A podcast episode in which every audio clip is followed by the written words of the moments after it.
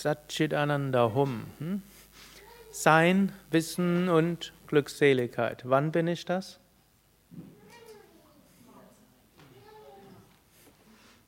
Immer, jederzeit. Harahalame, was auch immer ist, ich bin Satchit Ananda. Wenn es uns gut geht, hm, in einem wunderschönen Ashram, umgeben von liebevollen Menschen, wer bin ich? Satchit Ananda. Wenn ihr vielleicht hm, irgendwo seid, wo Menschen euch nicht so freundlich behandeln, wer bin ich? Immer noch Satchit Ananda. Wenn ihr nach Hause fahrt und alles geht wunderbar, habt vielleicht ganz nette Begleitung, wer bin ich? Satchit Ananda. Wenn ihr nach Hause fahrt, an einen Stau geratet und nebendran irgendwelche Leute euch eigenartige Gesten machen, wer bin ich? Satchit Ananda. Wenn ihr heute Abend nach Hause kommt und freundlich begrüßt werdet von Partner und Kindern, wer bin ich? Satchit Ananda. Wenn ihr nach Hause kommt und eigentlich habt ihr gehofft, freundlich empfangen zu werden, aber keiner ist da. Und der Teenie, der eigentlich längst zu Hause sein sollte, ist spurlos verschwunden und Telefon abgeschaltet. Wer bin ich? Immer noch. Satchit Ananda. Wenn er am Montag zur Arbeit kommt und dort freudestrahlend begrüßt euch euer Chef und sagt, Beförderung, die Sie seit zwei Jahren wünschen, ist endlich durchgegangen von bei meinem Boss. Wer bin ich? Satchitananda. Ihr wollt zur Arbeit kommen, aber das Werkstor ist geschlossen. Und irgendwo steht Konkursverwalter, hm? überraschend eingesetzt. Hm? Wer bin ich? Satchitananda. Sicher?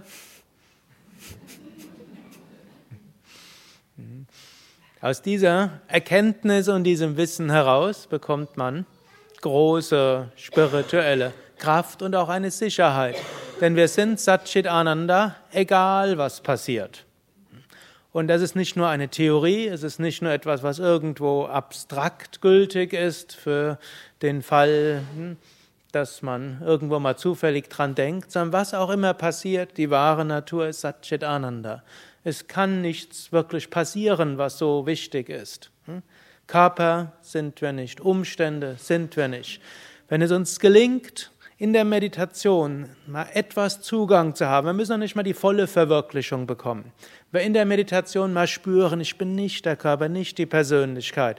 Gedanken mögen sogar noch da sein, Emotionen mögen da sein, Wahrnehmungen mögen da sein, Knie mag auch noch irgendwo, auch im Bewusstsein da sein. Aber hinter all dem merken wir ja, satt, ich bin unendliches Sein, eins mit der Weltenseele. Ich bin Chit, letztlich meine Bewusstheit ist unabhängig von dem, was die Bewusstheit füllt. Ananda, auch wenn momentan körperlicher, emotionaler Schmerz oder Aufregung oder auch Euphorie da sein mag, in Wahrheit bin ich Ananda, Anandoham, unendliche Freude. Wenn wir das wissen, dann brauchen wir das nur noch als Erkenntnis im Alltag immer wieder zu leben. Und wir wissen, wir können da auch jederzeit wieder hinkommen. Jederzeit, wann immer wir wollen, können wir Satchit Ananda erfahren. Und aus dieser Erfahrung heraus können wir handeln und bewusst sein.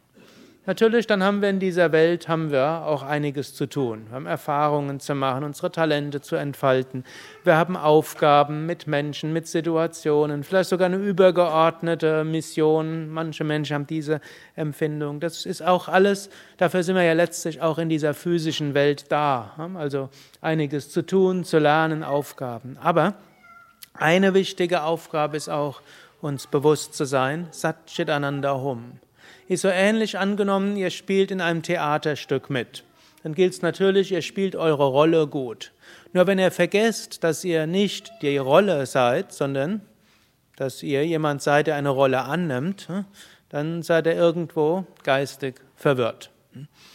Hm, und angenommen, jemand spielt hm, Goethes Faust jeden Abend auf einer städtischen Bühne und wenn er dann nach Hause kommt, denkt er immer noch, er ist Goethes Faust. Es wird, macht die Welt ausgesprochen kompliziert und schwierig. Und äh, natürlich, der Schauspieler muss Goethes Faust spielen und mit großem Enthusiasmus und Engagement nachher hm, muss er, wie er wissen, ich bin nicht der Faust. Genauso auch. Wir spielen unsere Rolle in dieser Welt und haben dort unseren Part zu spielen. Im Unterschied zu Goethes Faust können wir auch nicht einfach alles auswendig lernen, sondern es ist mehr ein spontanes Schauspiel. Soll es ja auch in manchen modernen Theaterformen geben oder es gibt auch dieses Improvisationstheater. Diese Welt ist ein Improvisationstheater wo dann irgendwelche Regieanweisungen kommen, hm, von außen oder von innen, wir nicht wissen, was uns erwartet. Aber auch im Improvisationstheater sind wir nicht die verkörperte Rolle. Und das gilt es zu erkennen. Und wenn wir das erkennen, dann geht auch der Rest im Leben viel einfacher. Heute ist auch der Tag der deutschen Einheit. Und Tag der deutschen Einheit kann man verschieden interpretieren. Zum einen ist sicherlich etwas, wo wir sagen können, Unmögliches ist möglich. Als Same Vishnu irgendwie 1985 noch gesagt hatte, ich kann mich da noch gut dran erinnern, hat gesagt, ihr werdet es alle noch erleben in naher Zukunft, dass die Mauer fällt und Deutschland eins wird. Da habe ich noch gedacht, der amerikanisierte Inder kann sich gute Illusionen machen. Hm? keine Chance. 1983 hat er gesagt, ich muss über die Berliner Mauer fliegen, um ein Zeichen zu setzen, hm, denn die Mauer gehört weg. Da habe ich noch gesagt, was habe ich gedacht, was soll dieser Unsinn? Wäre viel besser, man bringt die ganze Energie dorthin, ein paar Yoga-Zentren zu gründen. Da ist mehr davon getan, als wenn wir jetzt Geld und Energie dafür setzen, über die Mauer zu fliegen. Das ist sowieso unerheblich, hm, wird nie passieren. Also, wenn viele Menschen, und es waren dann ja sehr viele daran beteiligt, erst waren es im Osten ein paar hundert, dann war es ein paar tausend, nachher ein paar Millionen, wenn die sich dort an etwas in den Kopf setzen, kann das Unmögliche möglich werden. Und das ist zum einen eine Hoffnung für eine bessere Welt, auch wenn jetzt manches so erscheint, als ob es unmöglich sei. Man sollte sich nicht davon abhalten lassen. Einige kleinere können verrückte Sachen machen, wie es Swami Vishnu gemacht hat. Einige andere können da konkreter dran sich machen, wie dann ja im Osten dann sehr viele sich zusammengetane Demonstrationen und schrittweise daran gearbeitet haben. Und dann ist das Unmögliche möglich machbar. Und so ist Hoffnung auf hm, eine bessere Welt da. Ein zweites, was man daran sehen kann, Einheit. Hm, und wir sprechen ja an diesem, oder an diesem Wochenende habe ich öfter über Einheit gesprochen, im Sinne von Anandoham, Satchitananda Svarupaham. Brahman allein ist wirklich und Yoga heißt Einheit. Und so können wir diesen Tag auch nochmals bewusst daran denken, so wie kleinere Teile zur Einheit geworden sind, Ost- und Westdeutschland, dann Ost- und Westeuropa, letztlich die ganze Welt vereinigt in der UNO.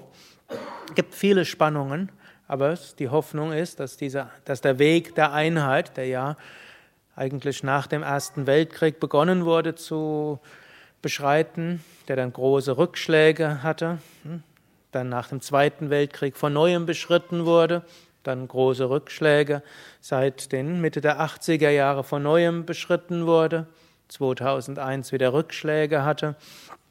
Aber die Hoffnung ist, dass es dabei weitergeht. Einheit auf dieser Welt und noch wichtiger Einheit der Herzen. Politische Einheit, wirtschaftliche Einheit, kulturelle Einheit braucht auch spirituelle Einheit. Und die beste spirituelle Einheit entgeschieht, wenn wir wissen, alle sind Kinder Gottes oder alle sind Manifestationen des einen kosmischen Bewusstseins. Oder wir können auch sagen, wir sind alle verbunden auf eine spirituelle Weise. Ariam Tatsat.